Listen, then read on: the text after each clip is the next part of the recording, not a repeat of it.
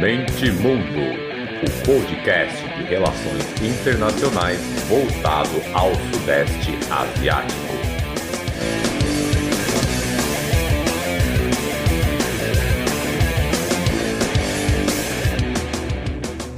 Fala galera, podcast MenteMundo na área. Como eu já anunciei nas redes sociais, a primeira parceria do projeto.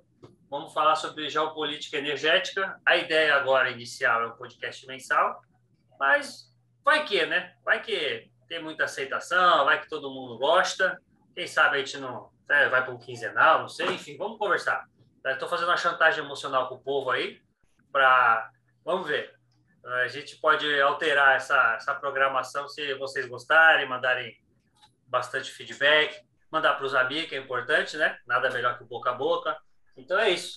A primeira pergunta, quem olha a capa do episódio, a descrição, a primeira pergunta que vem à cabeça é: como é que eu pronuncio o seu sobrenome? Rutledge. Rutledge. É, escoc... é escocês. Meu bisavô, é, Thomas Rutledge, ele veio para o Brasil, para São Paulo, e aqui ficou. Daí depois veio meu avô, Augusto Rutledge. Daí foi... O, o sobrenome, a pronúncia correta é Rutledge, mas aí virou Rutledge porque abrasileirou e todo mundo pergunta se é alemão, até pergunta se é alemão, mas não é alemão, é escocês. Escocês. Então eu pensei, eu vou, eu vou, eu vou fazer essa, eu vou fazer essa pergunta no episódio para ficar mais legal, porque com certeza todo mundo pergunta isso para ele, deve ser, deve ser um inferno na vida dele. Então, estamos aqui isso. com o Luiz Rutledge e, por favor, se apresenta para nós agora formalmente, depois dessa minha... Esse meu trocadilho aqui. Ok. Primeiro, primeiramente, é, Walter, queria te agradecer esse convite, é, esse convite para participar do podcast. Fiquei muito honrado com o convite. É, é uma honra para mim poder falar de, de geopolítica mundial, global, ainda mais nesse momento de crise. Acho muito relevante, é um assunto de muito interesse. E vamos, vamos, vamos, vamos tocar esses assuntos aí nessa... Essa hora que a gente vai ter aí para discutir vai ser bem gostoso, bem interessante. Eu acho que as pessoas vão, vão gostar. Bem, eu sou engenheiro de petróleo. Eu trabalho já há quinze anos em, em projetos entre a Universidade Federal do Rio de Janeiro e Petrobras. Trabalho na área de reservatórios, com fluidos de reservatórios, analisando as amostras de fundo de poço. É, dos últimos anos para cá, trabalhando com amostras de pré-sal. E, em paralelo a isso, eu venho é, estudando, analisando a geopolítica do petróleo, e que engloba também a geopolítica de óleo e gás, que engloba a geopolítica de óleo e gás. Eu falo petróleo, mas óleo e gás, porque, na verdade, todo, tanto óleo quanto, quanto gás vem dos reservatórios, então, esse, essa terminologia eu costumo falar. E, desde então, eu venho, venho estudando, essa, estudando essa, essa matéria, analisando, fazendo, é, escrevendo um pouquinho de algumas colunas, fazendo algumas análises, as coisas foram crescendo. É, eu possuo o M B A, M B A Executivo em Economia de Petróleo e Gás, onde eu me especializei nessa área de geopolítica do gás natural. Eu daí tive que estudar mais a fundo o assunto, inclusive a minha... A minha defesa na, na, no M B A foi, foi geopolítica do gás natural e, e desde então eu não parei mais. É, escrevendo, como você até já teve contato comigo, é, são várias colunas no LinkedIn, alguns colegas de, da área de geopolítica, inclusive da Escola de Guerra Naval, me convidaram para participar de alguns, alguns podcasts ou escrever algumas coisas nas colunas deles. E, desde então, eu estou escrevendo, basicamente, a, a geopolítica do gás natural. E, nos últimos tempos, com essa, essa iminência de crise, eu tenho me debruçado sobre o assunto da, da, da iminência de, de, de ausência do gás na, no território europeu. E tem sido gratificante, é, parece que o resultado tem sido favorável, então... E, você me procurou para a gente discutir, eu também tenho lido o que você escreve, tanto no LinkedIn quanto no, no, no Facebook, te conheci por lá, e eu acho que vai, a gente tem uma boa oportunidade aí de trocar, trocar, não digo de eu passar informação, mas a gente trocar informação, um aprender mais com um, aprende com o outro, você tem uma, um potencial asiático, Eu já estou há, há três, quatro anos é, analisando diretamente Europa e Rússia. Então, acho que vai, vamos ter muita coisa para conversar e não vai dar numa hora, não. É, vamos fazer esse esforço aí, que senão o pessoal não tem muita paciência. Não, mas é isso mesmo. É, é, o seu contato é um, é um, é um exemplo que eu, que, eu, que eu falo de que dá para tirar coisa boa até do Facebook. Tem que saber procurar. A gente...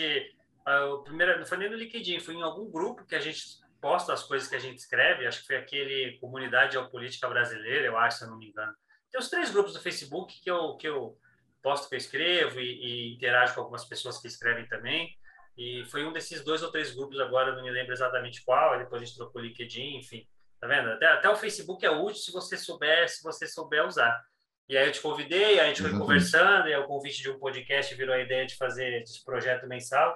Então, já aproveito aqui para agradecer por ter, por ter aceito o convite. Muito obrigado que, pelas suas postagens. Com certeza vão ser episódios aí muito esclarecedores, porque suas postagens são aquelas que eu não perco uma. Sempre que aparece lá, Luiz publicou lá na Comunidade Geopolítica Brasileira, eu já clico lá para ler, falei, opa, vai ter, vai ter coisa boa aqui. E vamos aproveitar o assunto do momento, né? O assunto do momento é a Europa, que impacta no, no, no valor do mundo inteiro, é, dependência da Rússia. Se a Rússia fechar a torneira, a Europa fica no escuro ou não, são as perguntas que todo mundo, todo mundo faz, e eu, eu também, não estou longe disso, que eu também não, não domino o assunto, não conheço. Então, a gente começa por onde você achar melhor. Você quer começar a falar é, por, por, por partes da Europa, começar, como você acha melhor é, a, a dar essa aula para a gente aí? Qual, qual, qual... Ok, ok, vamos lá. É... Geopolítica, geopolítica e abastecimento energético da Europa. Certo. É... Vamos lá. A crise se inicia, a questão do gás natural se inicia porque quarenta por cento da, do abastecimento europeu é proveniente dos reservatórios russos. E sessenta por cento de óleo e gás, tanto, tanto óleo cru quanto gás, também são provenientes de reservatórios russos. Essa é a grande questão. Se a Europa, mais precisamente a União Europeia, se ela ficaria desabastecida energeticamente de petróleo e gás em caso de uma guerra, ou se não tivesse guerra, um extremismo de sanções em que houvesse, por parte da Rússia, uma ruptura energética, ou seja, parar de fluir o gás pelos gasodutos e parar de mandar óleo também para a Europa. Ou se a Comissão Europeia decidisse interromper esse fluxo. Não queremos mais o abastecimento russo, vamos é, discutir isso na Comissão Europeia, porque nós temos contratos em vigor, nós temos compras de gás que já foram feitas e de óleo que já foram feitas, e como vamos resolver essa parte burocrática? Mas vamos interromper hoje.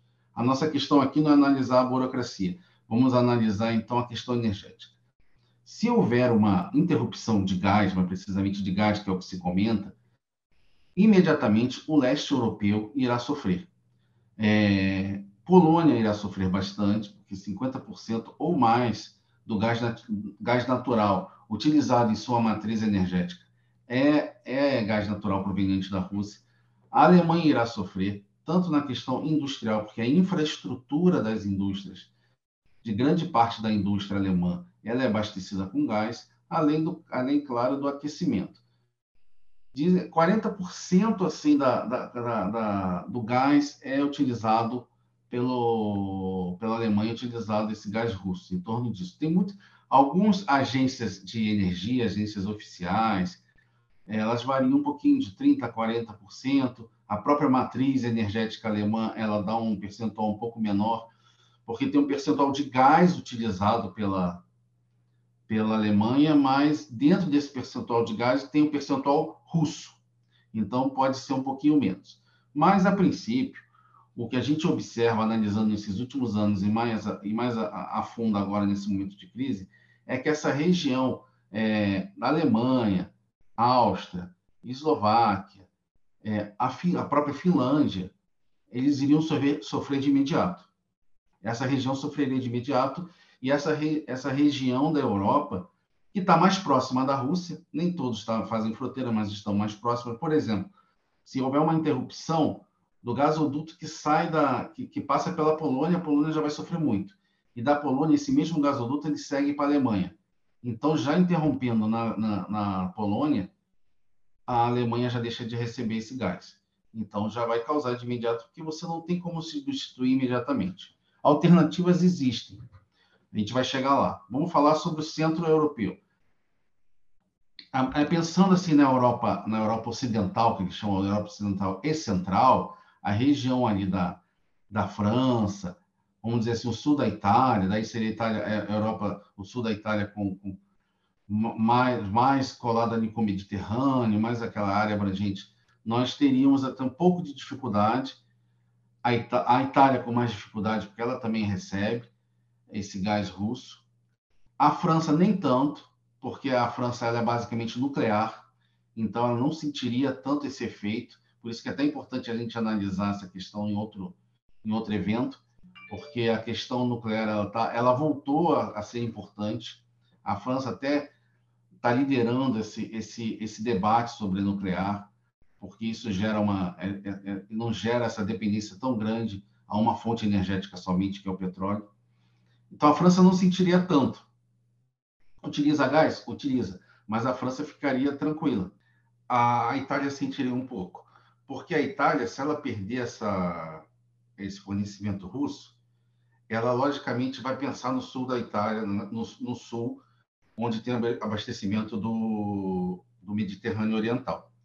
Porém, essa região é conflituosa. O Mediterrâneo Oriental sempre vive uma geopolítica complicada, e o abastecimento que ela também tem da África, no momento, está complicado, porque a Líbia, a Líbia no momento, ela vive uma... O país está dividido, literalmente dividido. A, a, o fluxo de gás foi interrompido. É uma crise geopolítica gigante, sem precedentes, que dizem que tem influência russa ali, que a, a Rússia está ali, a, a, tá ali movimentando aquilo ali e está apoiando um grupo contrário Ao, ao governo. É, ali, ali só desculpa que... te interromper, ali é uma bagunça. Que a, a Turquia apoia um governo, a Rússia o outro, a Rússia e a Turquia se Isso. estranharam na Síria, por causa aí um, uma espécie ali de eco da Líbia. A Líbia, que é o que você falou, é um, é um quebra-cabeça enorme, que é, confunde às vezes, que aí parece que a Rússia tá, defende um governo, que alguns países da Europa também defendem, e aí outra parte da Europa fica do lado do outro governo, que também a Turquia apoia. É, ali é, é um ali é um, é um rolo danado. É. Então, esse fluxo ali, que da, esse fluxo que era tradicional da Líbia, que, da Líbia indo para Malta e do Malta para o sul da Itália, é, ficaria, fica, né, no momento, é, comprometido. E nessa iminência de interromper o fluxo da, o fluxo da Rússia também, então é uma coisa complicada. A Itália sentiria, acho que o mesmo peso, imaginando o, o volume de gás comprado pela, pela Itália, oriundo do norte da África, oriundo da Rússia, o percentual é quase... O percentual utilizado é, mais, é basicamente o mesmo percentual utilizado pela Alemanha. Então, essas interrupções causariam um, um transtorno muito grande, tanto para a Alemanha quanto para a Itália. A vantagem da Itália, a vantagem da Itália, eu estou dizendo assim, hipoteticamente, fazendo uma previsão, é porque ela tem o mar. E a questão do mar facilita ela, através de terminais de regasificação, facilita que ela faça compra esporádica de gás natural liquefeito. E, dessa forma, ela consiga um abastecimento marítimo.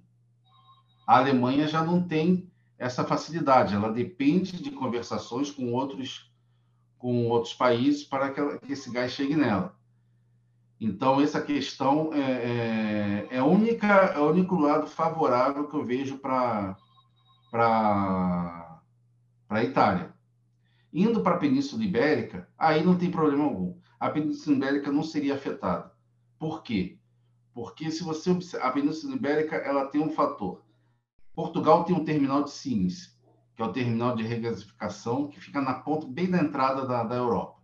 Esse terminal é utilizado... Atualmente, Portugal, ela, ela menos de dez por cento do gás natural russo faz parte da importação total de gás de Portugal.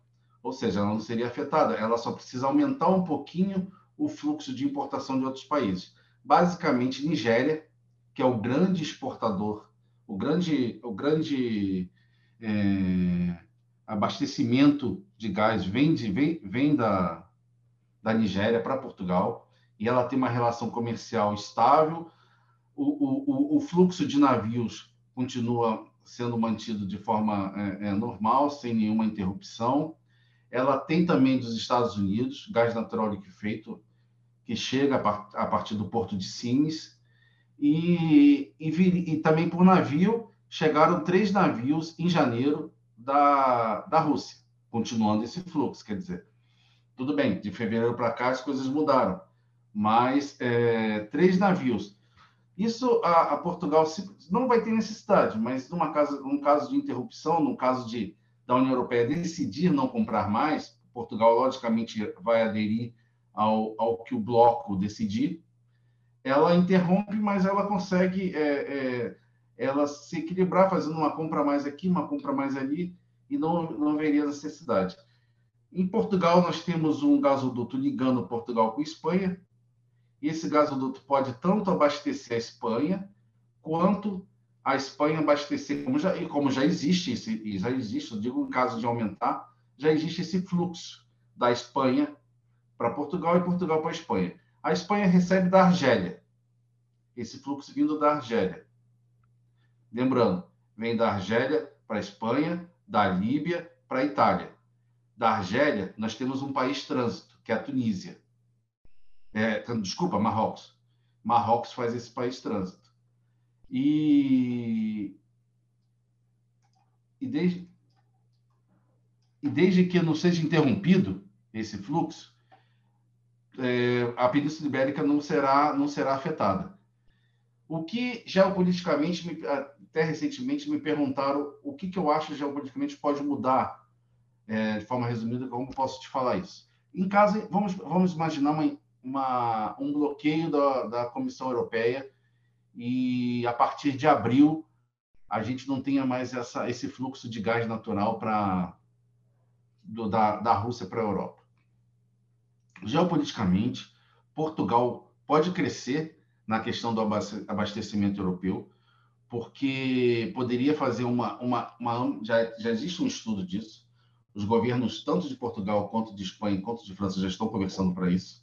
Aumentar a capacidade de regasificação do porto de Sines. E essa ponta da Europa, esse início europeu ali, esse Atlântico, seria uma porta de entrada de abastecimento para o mercado europeu, de, de muita relevância. Então, os navios, os navios oriundos dos Estados Unidos, eles poderiam aumentar esse fluxo e abastecer Sines, e de Sines distribuir para distribuir para a Península Ibérica e chegando também na Europa Central. Evidentemente, isso custa o quê? Investimento que daria de um a cinco anos.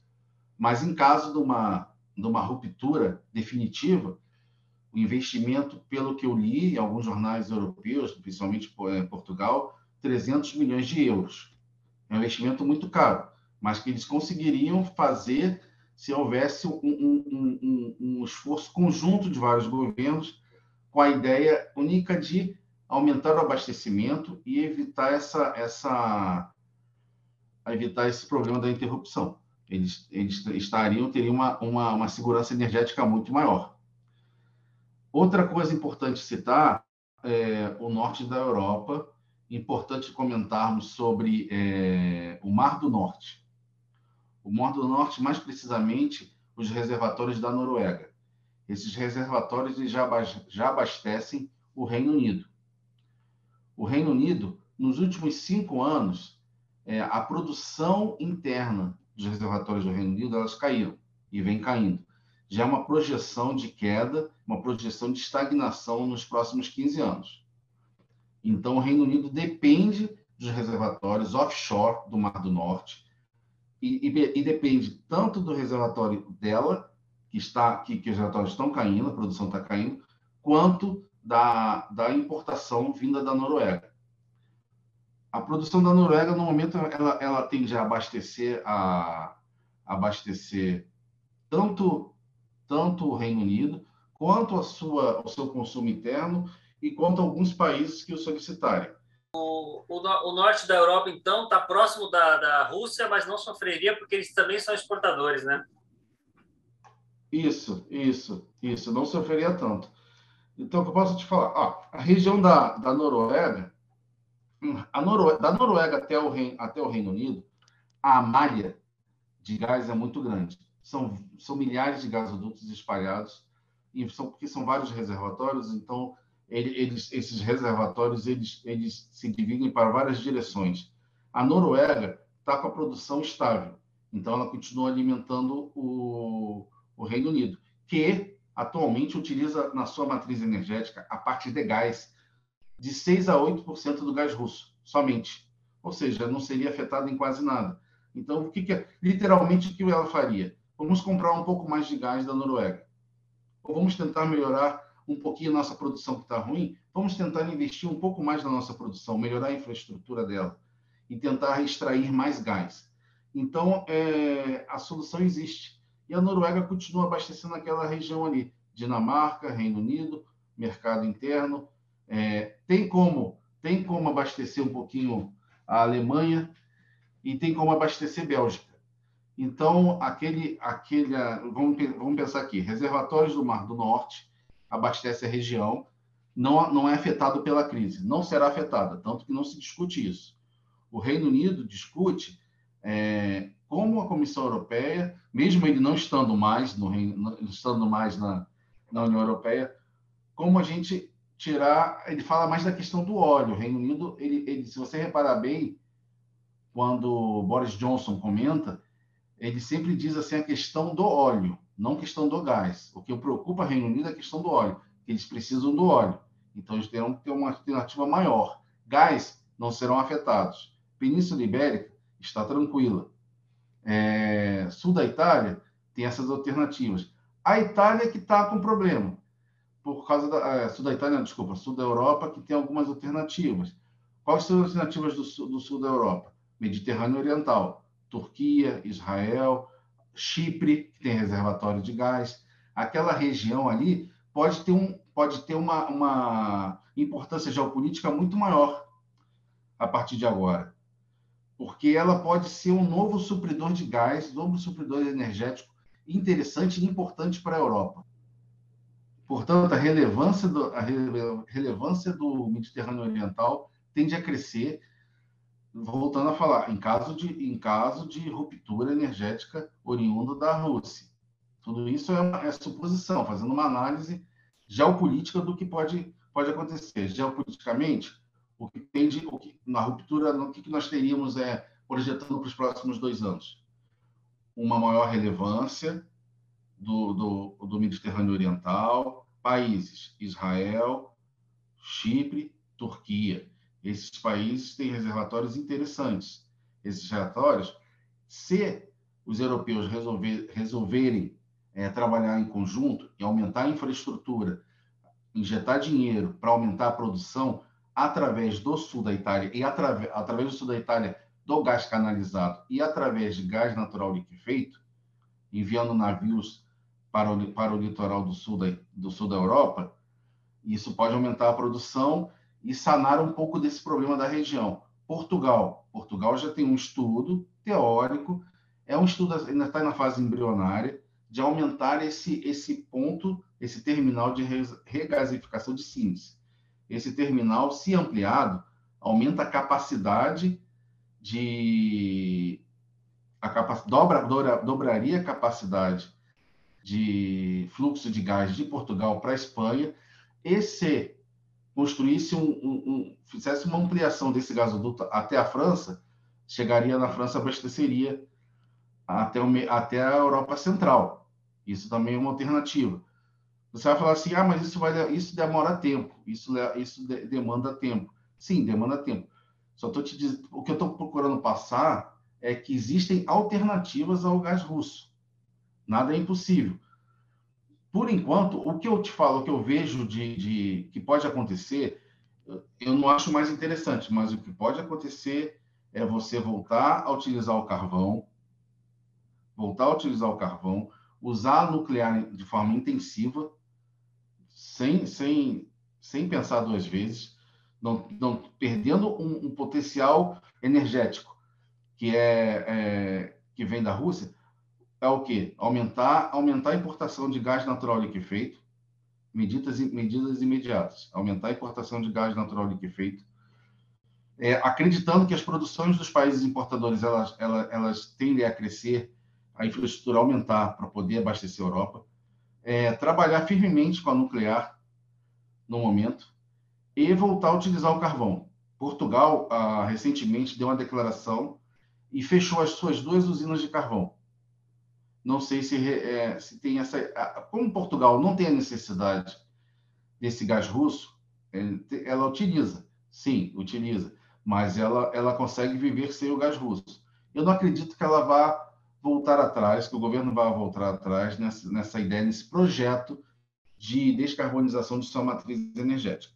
Eu não utilizo. Mas os outros países que têm maior dependência, com certeza vão repensar o uso do carvão e a nuclear vai trabalhar efetivamente. A nuclear vai realmente é, funcionar, é uma alternativa e provavelmente será a, a, um dos pilares energéticos da Europa nos próximos anos.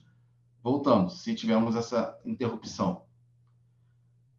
Em caso contrário, você vai me perguntar, ah, mas se não interromper? Se não interromper, em termos políticos aqui entre nós, fica uma situação muito, é, muito, muito ridícula, vamos falar assim, para a Comissão Europeia voltar atrás depois dessas sanções todas. Então, eles vão ter que tomar uma medida. Pera lá, agora que as coisas acalmaram, agora que não estamos mais em guerra, oficialmente a guerra terminou, então nós vamos voltar a aceitar o gás de vocês. Não. Eles vão ter que realmente é, trabalhar para acabar com essa, com essa dependência russa.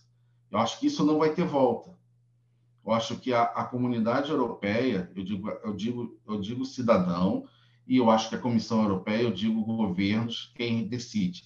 Eles não vão voltar mais atrás nessa, nessa ideia. Eles terão, até porque você acaba tendo daqui para frente, você não tem mais confiança em tratar questões comerciais com a Rússia. Vai criar um clima de insegurança daqui para frente. Já politicamente, o, o Putin te dá essa impressão de não ser uma pessoa estável, de você não ter uma segurança, porque existem contratos e ele não está cumprindo os contratos, existem leis, existe a ONU e ele parece que está passando por cima de tudo. Ele nos lembra alguém, menor, menor um pouquinho, mas ele, alguém bem menor do que ele, não tão inteligente quanto ele, mas ele nos lembra alguém.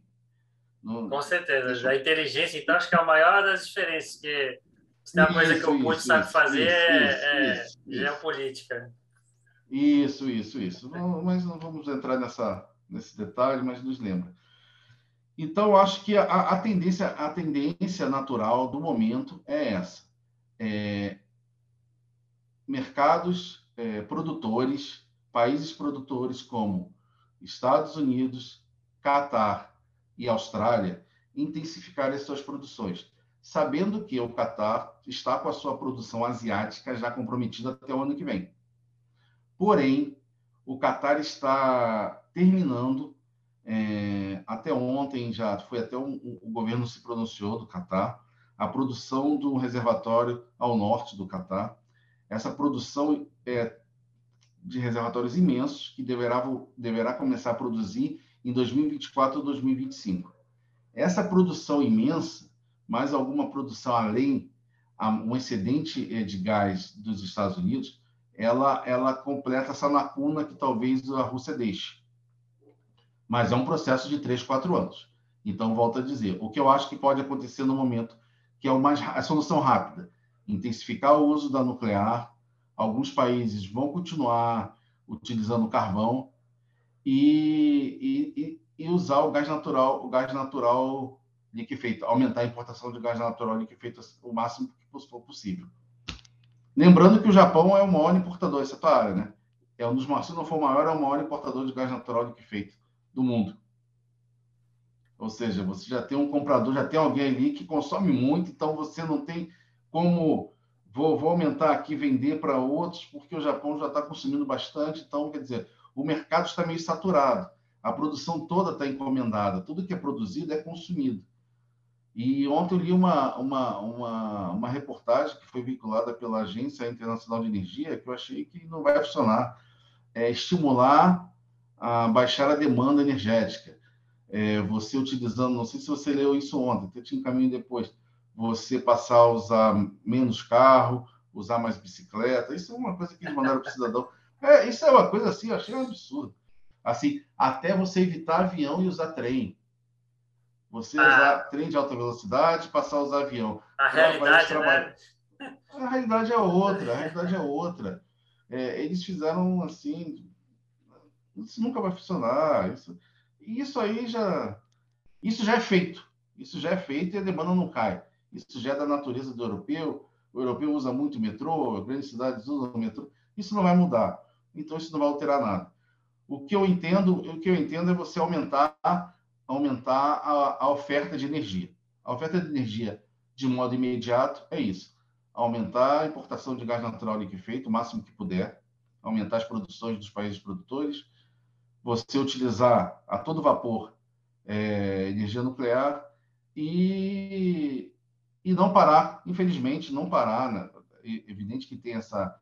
Essa, essa ideia da descarbonização, mas não vai poder parar de utilizar o carvão, por enquanto, enquanto você não, não tiver alternativas. É basicamente isso. A geopolítica vai mudar. Aí a gente pode até depois discutir a maior relevância do Mediterrâneo Oriental, a maior relevância da Península Ibérica, porque se ela, ficar, se ela aumentar a sua infraestrutura de gás, ela tem uma relevância porque ela, ela, ela passa a abastecer uma grande parte da Europa, inclusive a França, e então a gente muda um pouquinho. É basicamente assim, resumindo, é isso. Conforme você foi falando, veio várias coisas na minha cabeça. Uma delas, eu lembrei que tem movimentos, acho que dá para fazer um episódio, aí fica já algumas ideias que já vieram na cabeça, um episódio à parte só para o Mediterrâneo e para o norte da África. Eu lembro, no passado, de ler notícias que Marrocos e Argélia estavam se desentendendo por causa de movimentos separatistas ali no Saara Ocidental, movimentos independentistas que aí parecia que um país estava fornecendo armas para o outro, e aí o Marrocos, enfim. Então, e, e gerava preocupação na Europa justamente por causa do fornecimento de gás. Isso foi ano passado. Agora que você falou que eu fui lembrando, eu falei, nossa, é verdade, ano passado tinha aqueles rumores e preocupava a Itália principalmente, mas preocupava também a Espanha, enfim. E não sei como está agora, teria que pesquisar até para fazer um outro episódio. Conforme você foi falando, foi me dando esse insight. Falei, nossa, aí também é um assunto muito, muito legal, porque são tensões que a gente não sabe agora como está, porque só se fala de Rússia, mas que, que pode voltar também amanhã ou depois, a eles se estranharem, cortarem relações e ter um impacto, só que na outra parte da Europa, né? Mas tem um impacto brutal também. A mesma coisa do Chipre, da relação da, da Grécia com a Turquia, que o Chipre é uma ilha dividida no meio, né? Com forças constantes Isso. da ONU ali. Então, pô, ó, já estou tendo aqui um monte de insight para episódios futuros, hein? É, que eu ia falar da França também. Você falou uma coisa que eu lembrava aqui. É, Chipre tem um Chipre da Turquia do Norte. É, é. Acho é. que é esse que é o nome. Acho que esse é, é, é. Acho que esse é o nome. Isso, é esse que é o nome. É. Chipre. Ali, a gente tem, ali tem é muito uma... assunto para falar. É. É uma tensão constante ali na ilha. É, e o da que eu tenho França... feito agora nesses... Pode, pode falar. Bom, o que eu tenho feito agora, e estou até querendo escrever uma coluna, estou é... tendo mais embasamento para escrever essa coluna, é sobre a, a África, a, o norte da África. Justamente a questão do gás e a questão política. É, vou abordar o gás, que é a minha área, mas vou falar bastante sobre a questão política, essa crise política na Líbia, a relação de Marrocos com a Argélia. Então, vou tentar focar um pouco a política ali. E isso aí também dá um, dá um, um podcast interessante só disso, só de África. Mediterrâneo, Orient, Mediterrâneo Oriental tem que, ser, tem que ser um podcast só dele. Uma, uma. Pô, só Turquia, se você falar só de Turquia, já dá uma hora de, de bate-papo. E imaginando isso que a gente tem conversado, esses países terão uma relevância muito grande daqui para frente, independente do que acontecer. São, são fontes, são, são regiões energéticas de grande potencial e, e que a Europa, a Europa, com certeza, já está de olho. Entendeu? Uhum. É, outro assunto também é falar só de nuclear, né? Que eu, quando eu já vi muito artigo assim, de, de, do pessoal mais conservador, mais de direita, por exemplo, criticando, falando que a Alemanha tem uma esquerda abraça-árvore, né? Esses... esses jargões que usam, porque abriu mão da energia nuclear, então abriu mão de soberania para agora ficar muito dependente da Rússia e está aí o resultado, enquanto a França não, né? Ela tem essa tradição autonomista, né? Era o De Gaulle que batia, brigava com os Estados Unidos, é, era contra o dólar como moeda mundial, então a França tem todo um histórico, né, de soberania, e também se acha artigos interessantes por aí do pessoal criticando a Alemanha. É, bom, o que eu tenho para falar de Ásia... acho que tudo que você falou, é, como eu posso dizer assim, uma das conclusões que a gente tira é que a Rússia ela acaba sendo forçada, ela já vem fazendo isso, né, se voltando para a Ásia aos poucos, acho que desde dois mil e quatro, ali, aquela crise da Ucrânia, que a Rússia já acusava o Ocidente de guerra híbrida, de movimentar, de apoiar movimentos separatistas, acho que desde dois mil e quatro, pelo menos, aí tem o discurso histórico do Putin lá em Munique em dois mil e sete, em que ele falava que o mundo mudou, enfim. Então, pelo menos a gente traça aí dois mil e quatro, dois mil e sete, que a Rússia tem buscado se voltar mais para a Ásia. Então, a Ásia, ao mesmo tempo que tem um mercado consumidor grande, como se falou do Japão, a China, nem precisa falar, né, que tá, todos os jornais aí abordam sempre a questão da China, mas tem a Coreia, tem o Japão, só que ao mesmo tempo também tem mais concorrência, né? Como se comentou, a Turquia, tem o que a gente chama aí de Oriente Médio, É, o centro da Ásia também, os estão, que a gente brinca, né? Então, você também tem alguns países ali que fornecem. Então, tem demanda, mas também tem, tem, tem mais concorrência, né? Eu peguei aqui dois, para a gente manter o foco aqui do gás e focado aí na, no conflito da Rússia, eu peguei dois temas aqui. Quando eu comecei a estudar a Ásia, a palavra que veio na minha cabeça desde o começo e que eu sempre cito, para resumir, é pragmatismo. Os asiáticos, eles são muito pragmáticos. Eles não têm essa de ficar muito caindo em ideologia. E com eles, o, o, o que importa é o, é, o, é o negócio, né? O business. Tem até o, o Elias Jabbour lá, que eu sigo ele, que é um dos caras que mais entende de China, ele fala, é, são sociedades ali milenares, que fazem comércio há milênios, então é, lá ali é outro papo. Ali é mais difícil você chegar propondo ideologia para depois ver o comércio, né? Ali não. Ali dificilmente algum país faria o que a Alemanha fez de abrir mão do... do nuclear ali garantido para ficar dependendo dos outros países, que é até um motivo que eu não falaria hoje do Sudeste Asiático, porque tem o Brunei ali, que tem muito petróleo, mais de sessenta por cento do P I B deles é exportação de petróleo e de gás, mas o Sudeste Asiático também teria que ser um episódio à parte, porque eles não gostam de depender de importação, é curioso isso. Tem, tem alguns assuntos também a gente deixa para o próximo, mas, por exemplo, a Austrália está ofertando energia através de cabos, e a Austrália está criando a maior é, fazenda de energia solar do mundo. E está ofertando para o Sudeste Asiático, está ali próximo, né? Ali são mais de seiscentos milhões de pessoas, com, com, tem projeções de triplicar o uso da energia, porque você tem as maiores, a Indonésia vai ser uma das maiores economias do mundo, então assim, você tem economias ali pujantes, o Vietnã, que não para de crescer, cresce quase como a China, né? O Vietnã é uma mini China, como muita gente fala. Então você tem é, muita demanda, e a Austrália se oferece. Só que, por exemplo, países como a Indonésia, que depende muito do carvão, não quer abrir mão, porque não quer depender de um outro país. Então, assim, o, o Sudeste Asiático ali, a gente também pode deixar para outro episódio, mas eles não gostam dessa ideia, como é a França. O Sudeste Asiático, vamos fazer uma comparação, são como os franceses. Eles poluem, eles usam carvão, mas eles não querem depender do outro país, para não quer ter sua soberania em xeque. Eles consideram a soberania algo muito, muito sagrado ali, né? São países recentes, colonizados, né? Depois da Segunda Guerra ainda tentaram recolonizar a região, enfim. Aí é um, um outro assunto que a gente deixa para depois.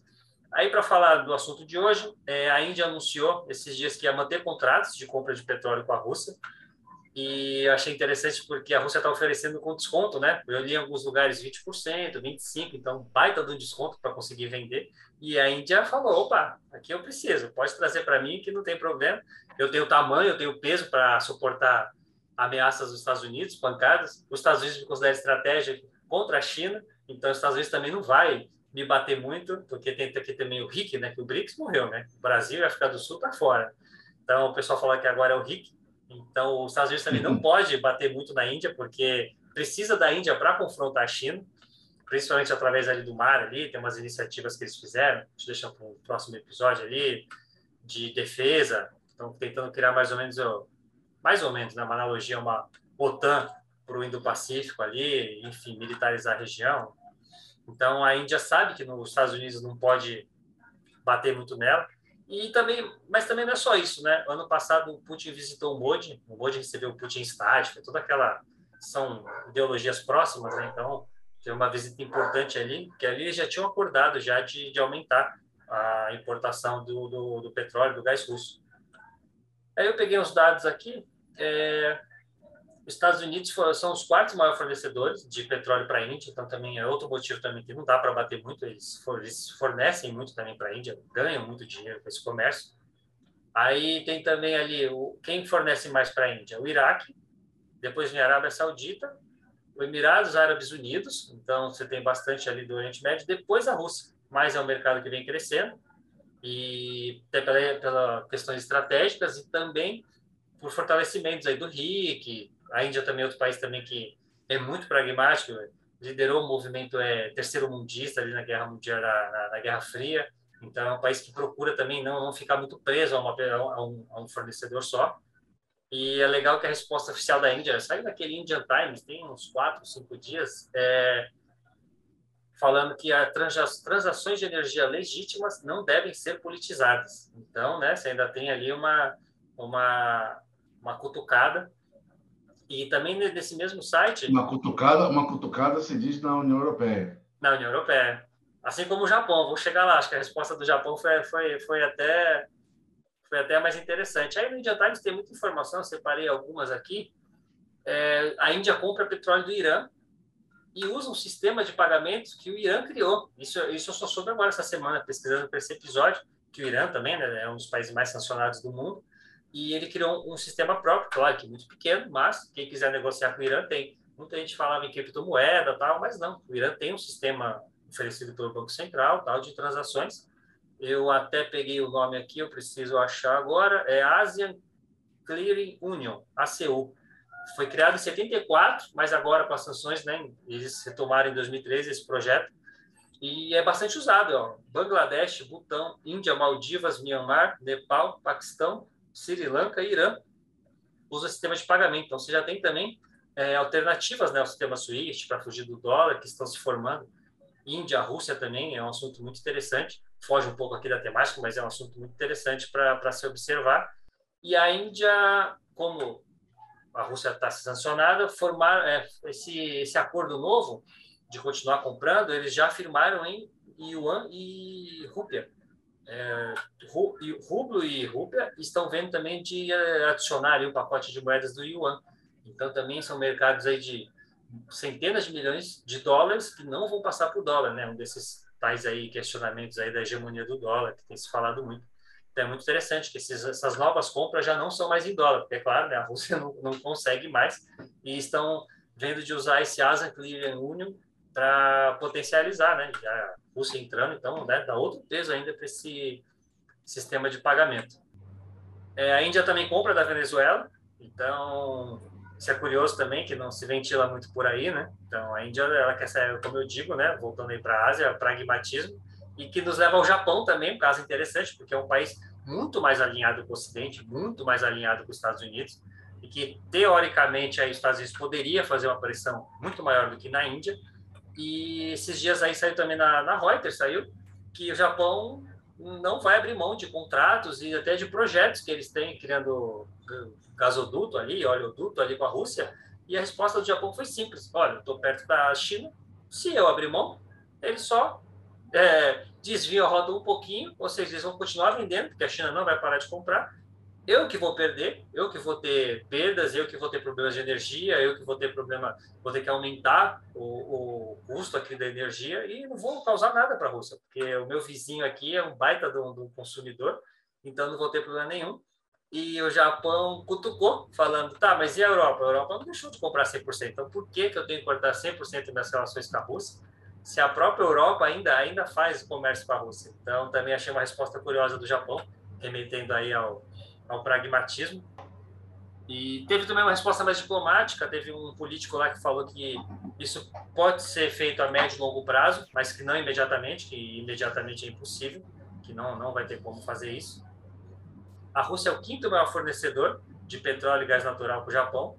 Então, em números pode parecer pouco, porque dá mais ou menos três, quatro por cento. Só que, desses três, quatro por cento, trinta e seis por cento é, é, que o Japão usa para eletricidade. Então, esses quatro por cento, todo, talvez você explique melhor isso, que é a sua área, né? É, na matéria frisa bem que são quatro por cento, mas vai todo para a energia das, das casas, para a eletricidade, né? Então... num total, você imaginando como um bolo, é pouco. Na matriz, na matriz energética toda, parece pequeno. Isso, mas só, só que... que é, só que é direcionado exatamente para um nicho que, que, se tirar, vai fazer falta. Exatamente. Então, além, problema... Eu acho que, além, além desse valor que parece pequeno, mas é, um, é, é importante, é, eu acho que, a, me parece que a Índia deve ser mais a sua área, mas me parece que a Índia, ela, ela quer manter uma relação comercial sem atrito com todos eles. Por menor que seja, poderia ser menor ainda esse potencial, se for com eles, mas eles querem manter uma relação comercial aberta, um canal, um canal aberto com, com os países sem, sem, sem ter atrito. É, você é, falou, né? Relação, porque a relação comercial é acima da, da, da relação política, ideia política. É, segundo talvez, caso aqui é o Japão, né? Que você comentou, se for o país Índia, é o Japão, né? Esse segundo caso aqui que eu estou falando de trinta e seis por cento é do Japão.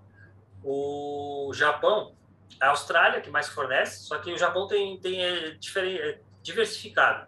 Importa muito do Oriente Médio, importa um pouco da Malásia também. E qual é o problema do Japão também? É que eles, depois de Fukushima, eles estão eles estão meio que traumatizados, né, com a energia nuclear. E até tem projetos para retomar, mas não é não é muito bem visto pela, pela própria sociedade. Então, o Japão tem esse problema.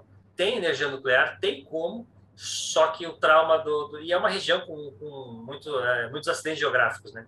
Até um dia que a gente fala de energia nuclear, eu falar do sudeste da Ásia, é um grande problema Que, que o pessoal vê, porque é uma região com, com tendência, né? Muito tremor, tsunami, enfim. Então, Fukushima pesa muito para o Japão focar no, no, no petróleo e gás mesmo e abandonar, mesmo tendo a capacidade de fornecer. Então, do, da Ásia, o que eu digo aí relacionado à Rússia, são basicamente esses dois países, esses dois cases. Você falou de Fukushima, daí lembrei da Alemanha, que a Merkel, no governo Merkel, ela, ela, ela cortou a nuclear, né? E falou, não teremos... Eu digo assim, estou resumindo a história. Sim. Não teremos mais nuclear. Após Fukushima, então, a, gente, a Alemanha não quer mais isso.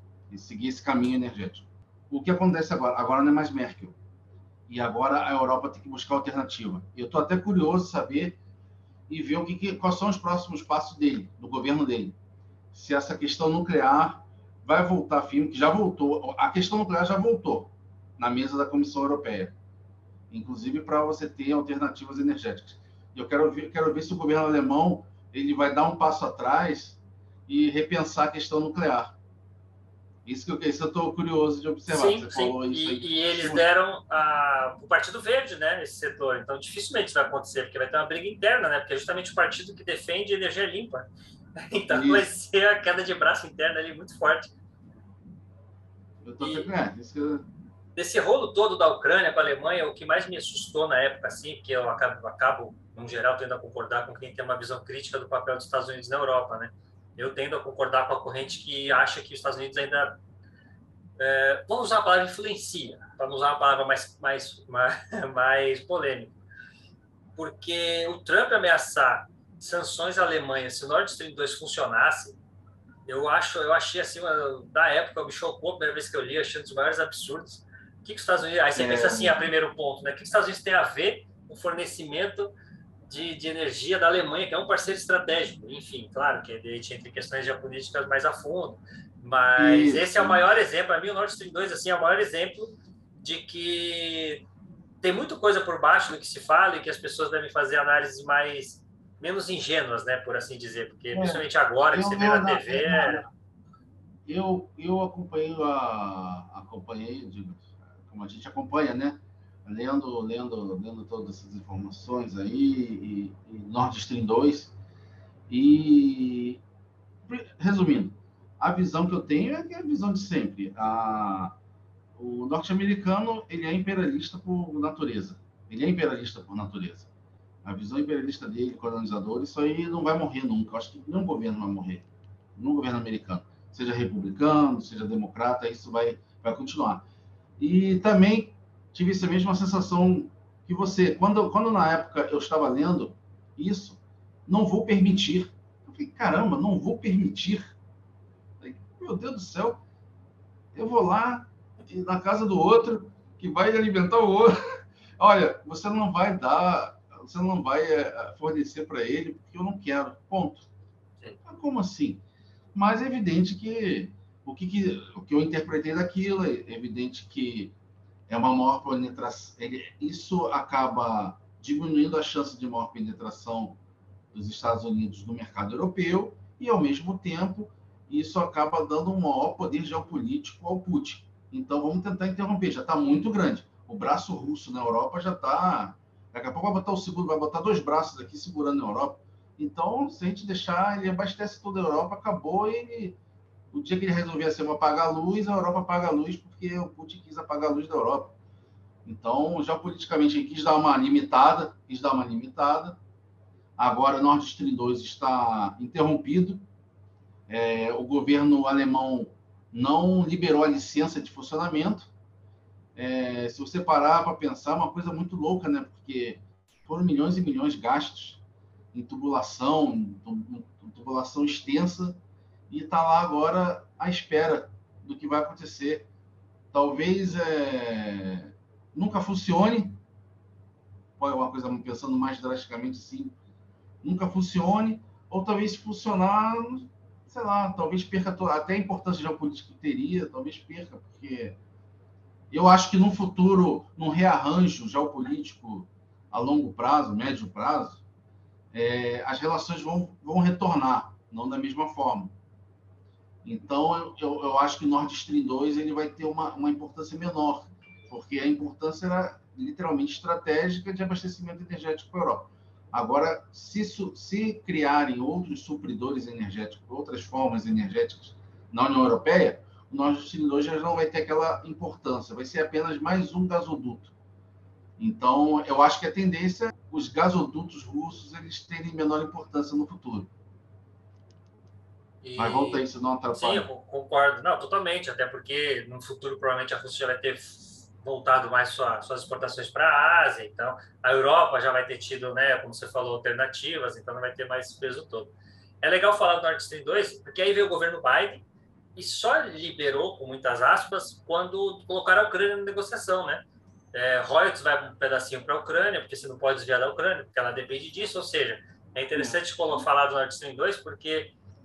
É mais uma prova que eu gosto de dar de duas coisas que, quando você fala com pessoas que não são da área, que não estudam geopolítica, eu não entendo. Primeiro, republicanos e democratas são a mesma coisa. Hoje, os Estados Unidos é praticamente um partido só. Internamente, eles têm Isso. convergências, sim, divergências, mas na política externa é a mesma coisa. Para mim, o que eu falo é o seguinte, a diferença é que os, os republicanos, eles falam, eu faço porque eu posso e acabou, e os democratas sentem uma necessidade de colocar ideologia, o bem contra o mal, o lado certo contra o errado.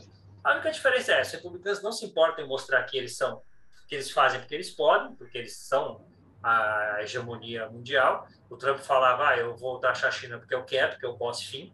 E já os democratas não, tem toda uma coisa, não, porque a China é má, ah, porque ela está matando muçulmanos no, no, no Xinjiang. Então, assim, a única diferença é essa. E o outro ponto é a falácia aí do, do livre comércio, a falácia dos liberais de... quando você coloca a economia, os países não sentem necessidade mais de, né, de criar atrito, porque aí, enfim, né, o mundo é muito mais complexo que isso. Então, o Nord Stream dois, ele, ele colocou, ele escrachou esses dois pontos, que é interessante a gente colocar aqui, que faz parte aí do, do, do, do tema aqui do, do episódio. Bom, é isso. Tem algum assunto mais, alguma consideração que você queira fazer, alguma coisa que ficou de fora, algum dado? A gente conseguiu condensar um pouquinho a, a questão da Europa, deu para falar bastante sobre... sobre essa crise energética, o que pode acontecer, é, é, projetar o futuro energético da União Europeia, as, as saídas existentes, reais e imediatas, e as futuras. A gente deu um apanhado geral. A gente pode, daqui a um tempo, ver os acontecimentos e, e, e voltar a tocar no assunto, porque daí outras coisas vão acontecer, outros posicionamentos da Comissão Europeia É, serão tomados e, e, e a partir daí a gente pode ter uma análise melhor do que do futuro, alterar alguma coisinha. Mas acho que a gente conseguiu abordar bastante o tema. Perfeito. Eu também acho que foi show. Esse episódio ficou muito, muito bom. E falar dos Estados Unidos também, boa, interessante, porque, mais uma vez, né, interessante, acho, tocar no assunto que até dois mil e treze era proibido os Estados Unidos exportar, né, petróleo, né, exportar gás. Eles tinham lá uma, uma, uma, uma lei que proibia a questão de soberania nacional, não lembro se era dois mil e treze, dois mil e onze, que passou a ser permitido, justamente quando eles se tornaram autossuficientes. Né? Então, primeiro eles se tornaram autossuficientes para depois permitir exportação. Depois eu preciso pesquisar direitinho, mas tinha uma lei lá que proibia exportação. É, é, e também, de, acho que eu já li em algum lugar, preciso pesquisar, que até hoje é proibido estrangeiros comprarem qualquer coisa relacionada à, à produção do petróleo, à refinaria. É bastante, você pode se perguntar, por que é tanto bilionário aí no Oriente Médio, do petróleo, Arábia Saudita, né? E por que, que eles não estão nos Estados Unidos? Porque é proibido, simples assim. E, então, é interessante, porque é, livre comércio para vocês, mas muito protecionismo para mim, né? Eu gosto sempre de enfatizar essas visões porque, no geral, o povo tem uma... uma compram, né, muito fácil a ideia da, da ideologia do livre comércio, do, do liberalismo, enfim. O mundo é muito mais complexo que isso, mas vale a pena mesmo falar dos Estados Unidos, que acho que é um, é um caso também muito, muito, muito interessante. Independente das guerras, digo internamente mesmo, o processo lá que eles desenvolveram, é, é Franklin que fala, né? Franklin, não, Franklin, né? Que eles extraem da pedra, né? Então, é muito interessante também. Bom, já tivemos ideia de, de uns oito episódios já, hein? Já. Essa questão do fracking era essa, é, meu, já levou, você já tocou num assunto que já, que já me lembrou outro. A questão do fracking, que é, são reservatórios, a gente pode abordar isso outro dia, não convencionais, que é outra forma, é, eles sofrem muita pressão dos ambientalistas. E isso foi uma alternativa levantada no Reino Unido, porque eles têm muitos reservatórios de fracking. Só que o problema do fracking é quando você perfura, é, você pode causar ramificações, ele vai quebrando, e causar ramificações e poluir a região no entorno, e poluir aquífero. Então, existe até filmes americanos, filmes, é, até Julia Roberts ganhou um, um Oscar, se você assistiu, eu não lembro agora do filme. É, acho que isso agora é o nome do filme, depois eu te passo. Ela ganhou o Oscar por esse filme. E, ah, Ellen Brockovich. Vê, assiste esse filme. Bom, Ellen Brockovich. É sobre isso. Já e, uma dica Netflix, aí. E, e a questão do fracking, quer dizer, se, se fosse liberado pela Câmara, lá é a Câmara dos Lords, no Reino Unido, se fosse liberado, eles aumentariam a produção deles através desse gás natural não convencional. Só que está barrado pela, literalmente barrado pelos ambientalistas, o próprio governo não quer arrumar uma briga dessa. Então, a, então por isso, é mais um motivo de estar comprometido, no caso, a, a produção de gás natural no Reino Unido. E eles estão dependentes dessa, do Mar do Norte e, mais especificamente, da Noruega. Essa foi uma, é, é só um adendo aí na, na uhum. questão. Sim, sim. Você falou do fracking, depois... Fracking a gente tem que falar, a gente teria que falar um capítulo inteiro só dos Estados Unidos. Ah, com certeza. Disso. Perfeito, é isso. Eu, de novo, obrigado por ter aceitado o convite. Acho que vai ter uma repercussão muito boa, porque são assuntos que estão sempre em voga, independente da Rússia agora ou não. Sempre tem assunto, sempre quem estuda relações internacionais, geopolítica, está sempre de, de, de olho nesses assuntos. Queria agradecer aqui a, a, a oportunidade que você me deu de falar um pouquinho de, de gás natural, falar um pouquinho de Europa, falar um pouquinho de energia. E aguardo a próxima oportunidade para a gente conversar, falar sobre outros temas e outras regiões do globo. Obrigado.